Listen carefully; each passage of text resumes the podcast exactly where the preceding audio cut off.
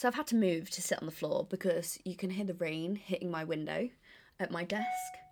And do you know what? I really need to be able to turn my email noises off as well, because that's the most annoying... Should we see who it's from? Let's have a look. It's Twitter. It's bloody Twitter. And Wit, but I'm not going to buy any more things because I have no money. Right, so I also realise I have no intro. Um, can't afford that yet, so keep listening, guys, and you may help me get an intro that I can eventually pay someone to do. But for now, it's all good. We'll just start with, we'll just we'll just get into it, you know? Um, so, first of all, this podcast is going to be about, um, I sounded like you, your year one teacher, when you're like, come on then, class, today's lesson. Um, but this podcast is going to be about mental illness in sport, um, and why we've got to this situation where being an athlete isn't synonymous, or not so much synonymous, but... isn't at least associated with mental illness.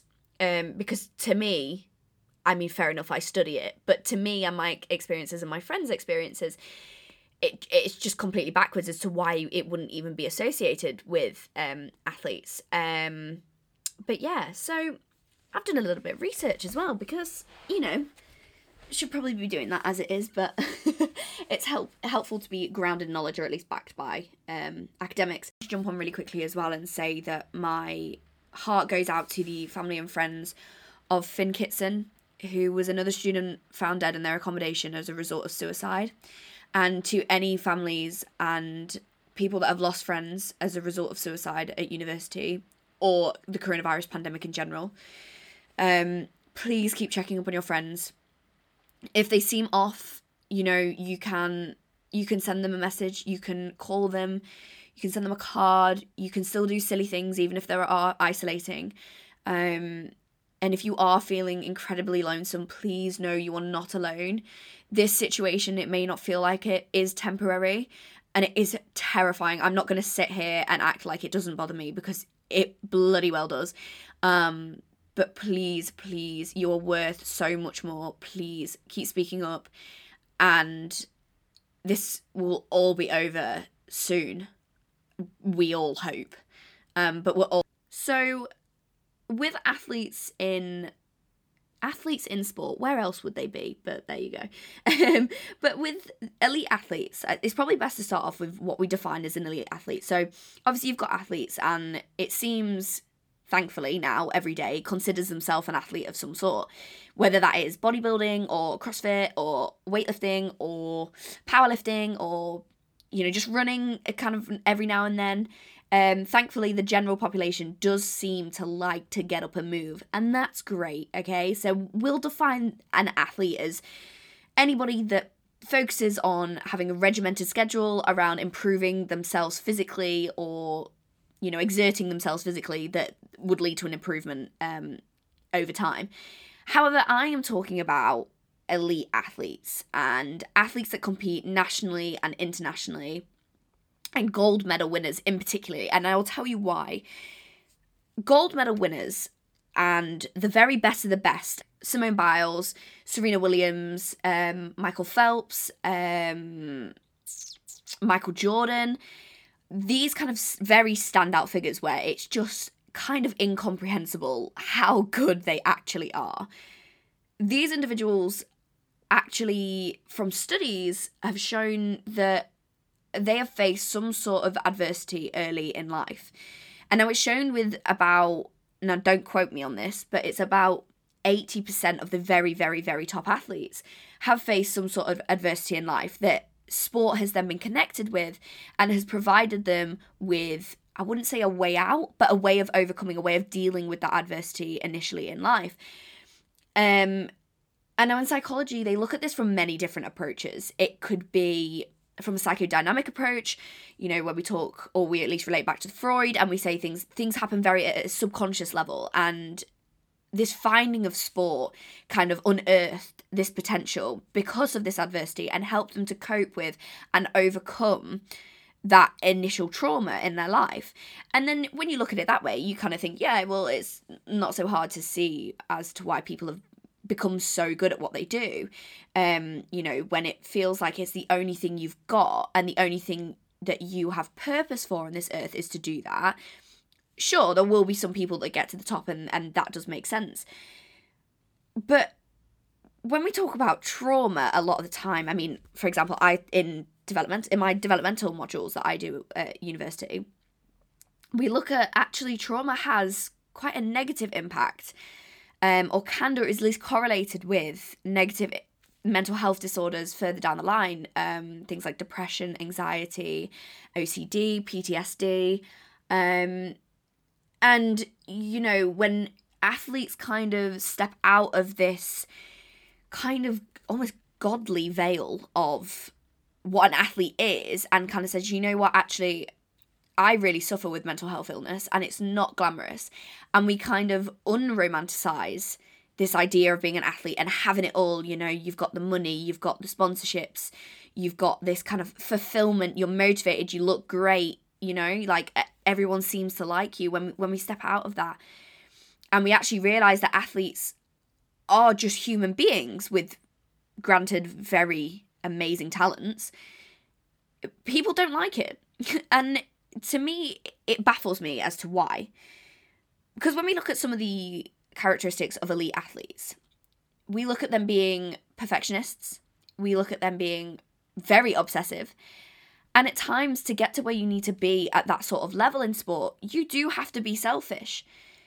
But often these characteristics are also as, uh, associated with some pretty negative psychological traits.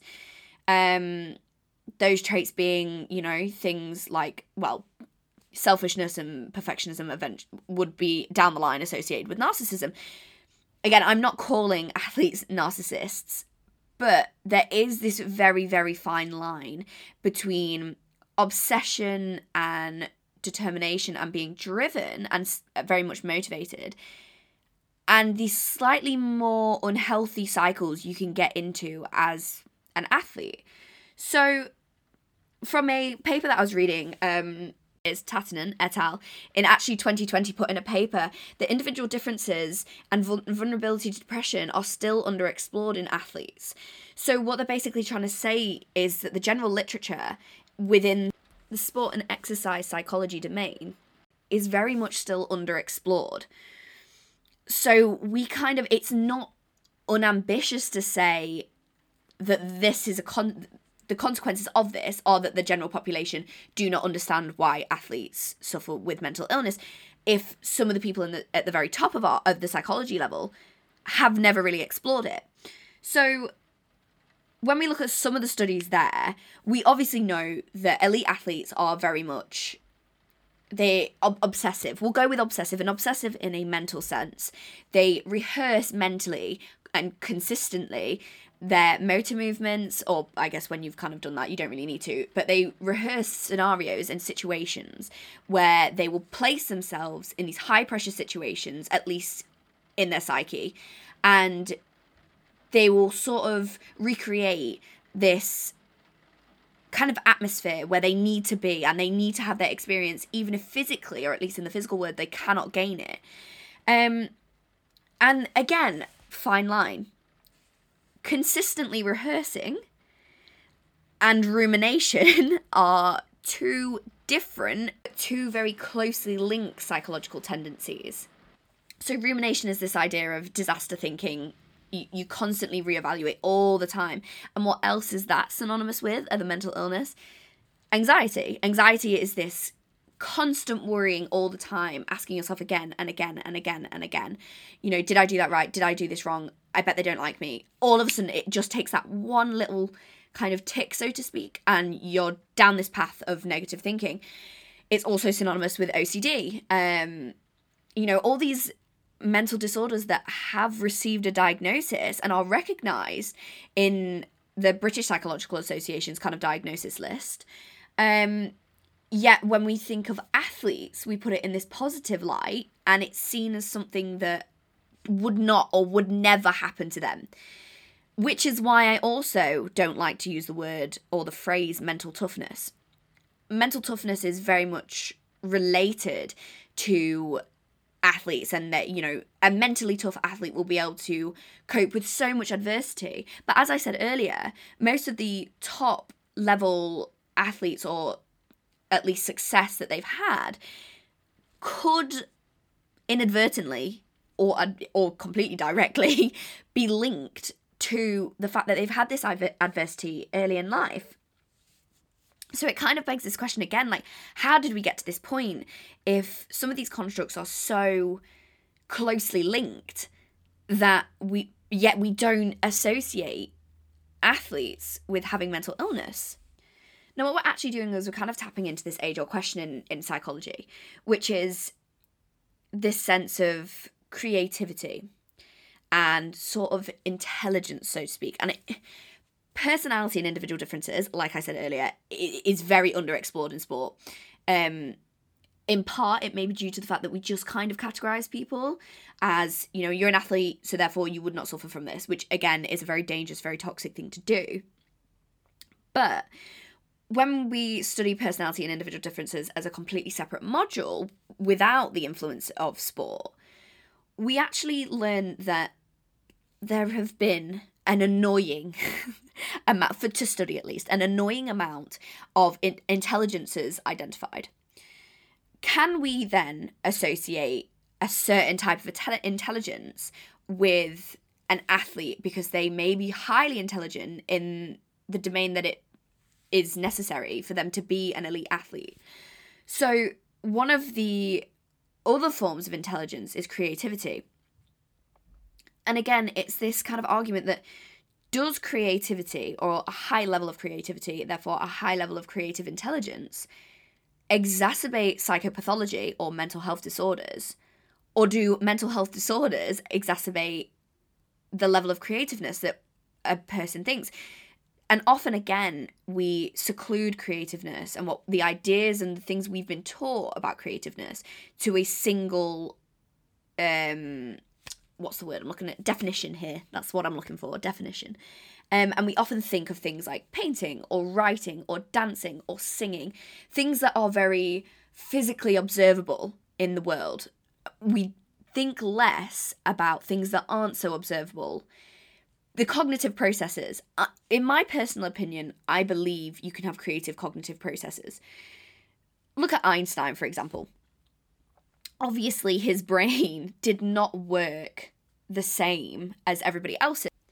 In fact, in a nineteen eighty-five study, there was actually found that Einstein's brain had an unusual amount of glia cells and actually lacked a furrow in the parietal lobe, which scientists since have suggested that this was a major cause for his ability to think abstractly, and relates to the fact that this kind of fluid intelligence that some people don't have, or at least lack an ability like he did, to come up with some of the equations that he did and contributions he made to physics.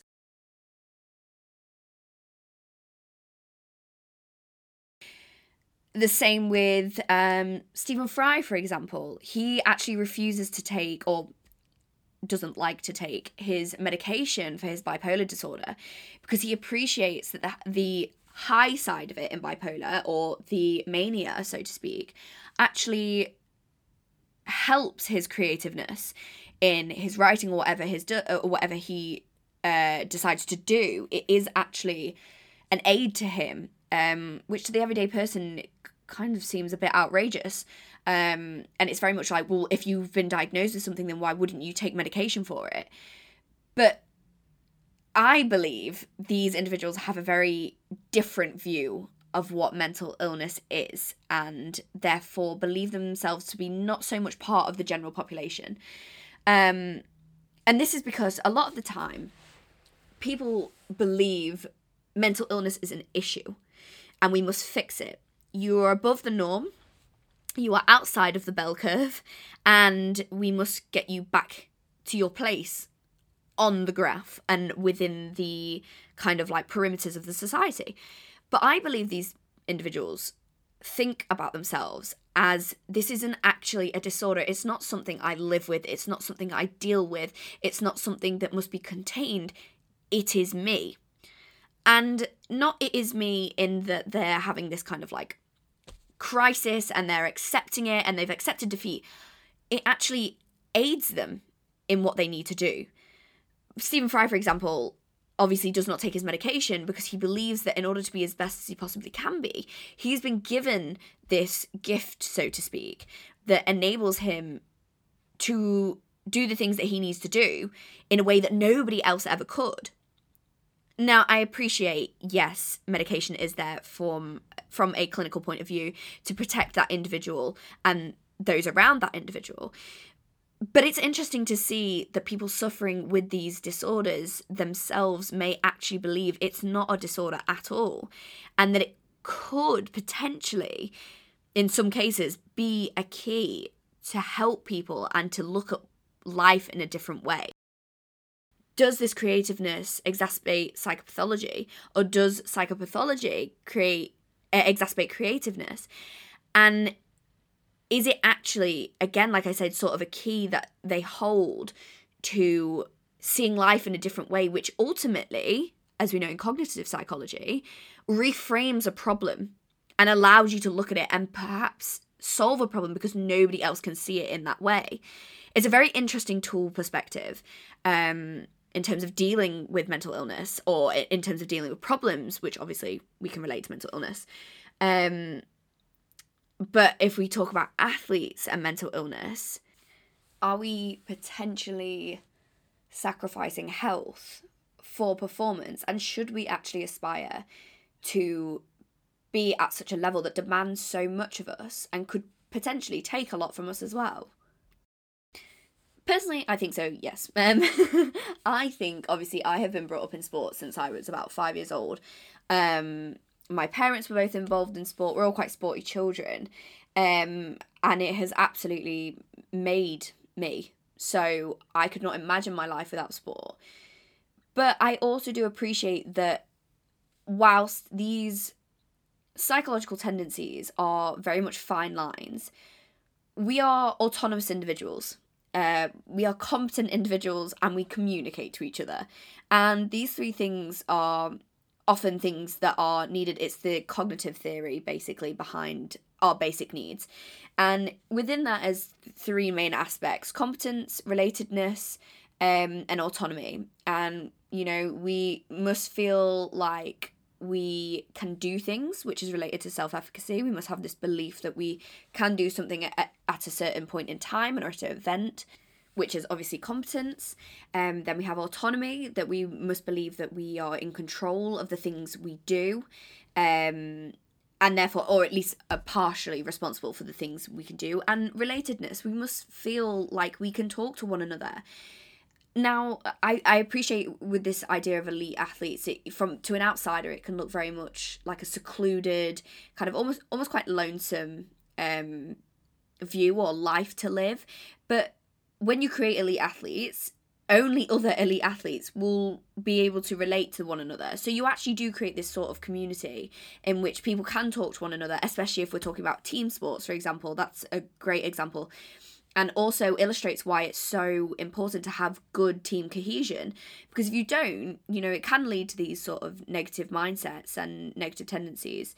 Um, but there are ways about kind of causing or creating interventions for athletes that we may perceive to be taking the more dark side of what is naturally given to them, or what they have kind of like naturally come to be. And within these interventions, it's really important that we learn to expand what an athlete or an elite athlete would think of themselves. It's important that that self-construct is pretty big, and we don't just kind of relate to kind of like external um, definitions of what we believe we are, like, oh, I like cars, or I have, you know, which would insinuate you have to buy a car and you have to work on it or whatever, or I like clothes and I have to buy a load of clothes and I like this. It's important, whilst I'm not kind of demonizing these things, you can absolutely be invested in these things. It's important that we remember the internal aspects of us, like perhaps we are really kind, or perhaps we're really good at doing something that isn't that sport. Perhaps we could be really good at cooking, we could be really good at communicating with others, we could be really good at checking in on other people. um And again, it's really important to not make these things as niche as possible, which I know I appreciate that, again, social media is a massive influencer on these things. It's cool to be a bit weird and a bit quirky, um, and kind of catch an audience, so to speak, that other people wouldn't have thought of before. Um, but the more we do not relate our worth to how many likes we get on social media, the better in every aspect. Um, but like I say, the the bigger the self-construct within the athlete, the more it correlates positively with other things, sort of happiness and longevity, and um, longevity in terms of well-being as well. Um, there's this idea that people who take care of their well-being, or who take care of uh, their mental health by meditating, for example, or taking time out, taking time off social media, um, kind of always, it's it's like a level playing field. It's always on the rise, or it's always at level at least, when actually it actually doesn't look like that.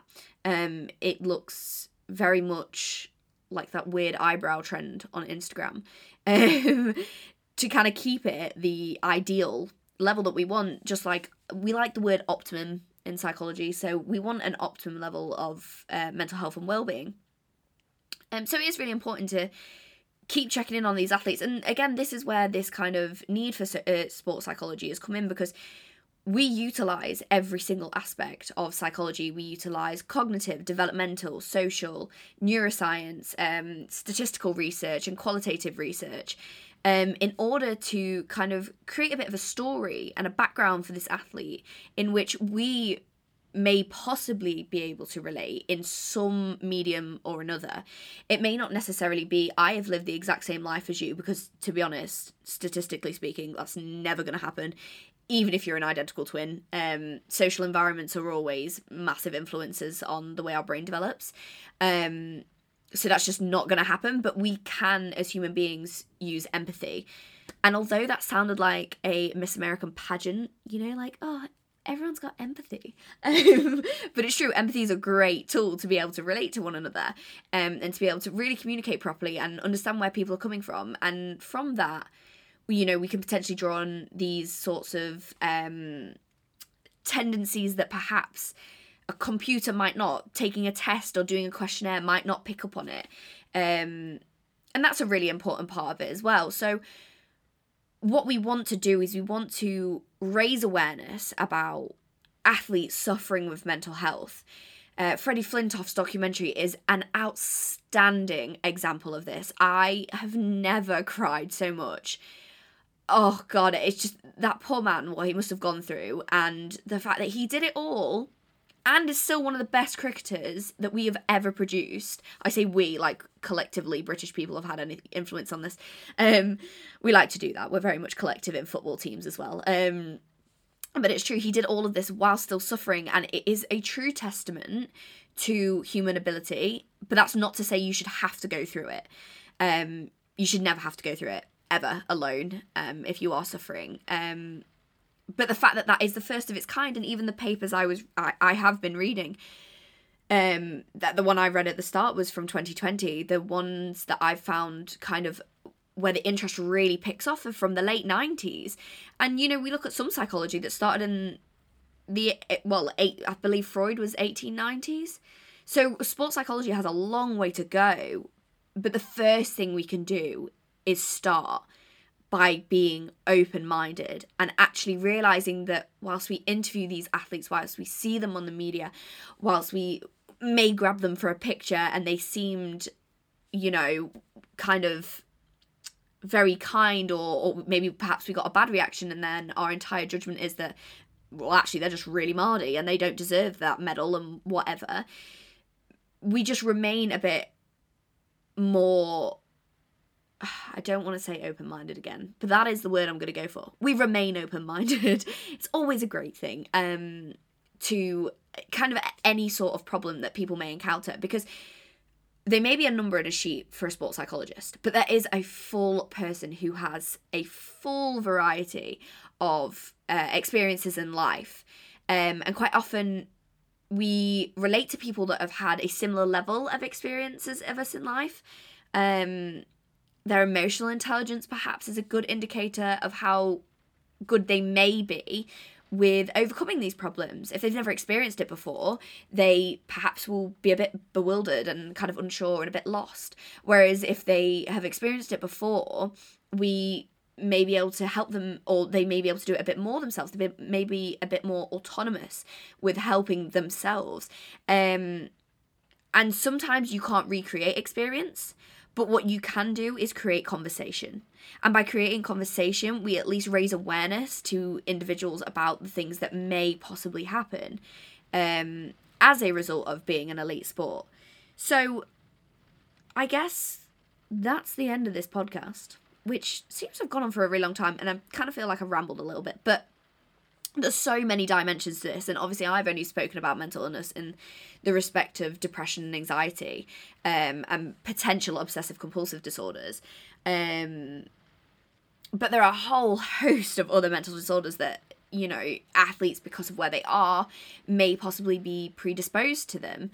Um, so we'll, we'll call it a first in a series, you know, we'll go with that. Um, But thanks for listening. This has been substantially longer than my intro, if you've gotten to this point. If you haven't, I'm just talking to myself in my room. Um, my legs kind of hurt because I've been sat down for a long time and the rain's come back. I've also just found a parcel that I need to send back. So, you know what? We're not going to get into a tangent of my life and why it's a mess. We'll end it there.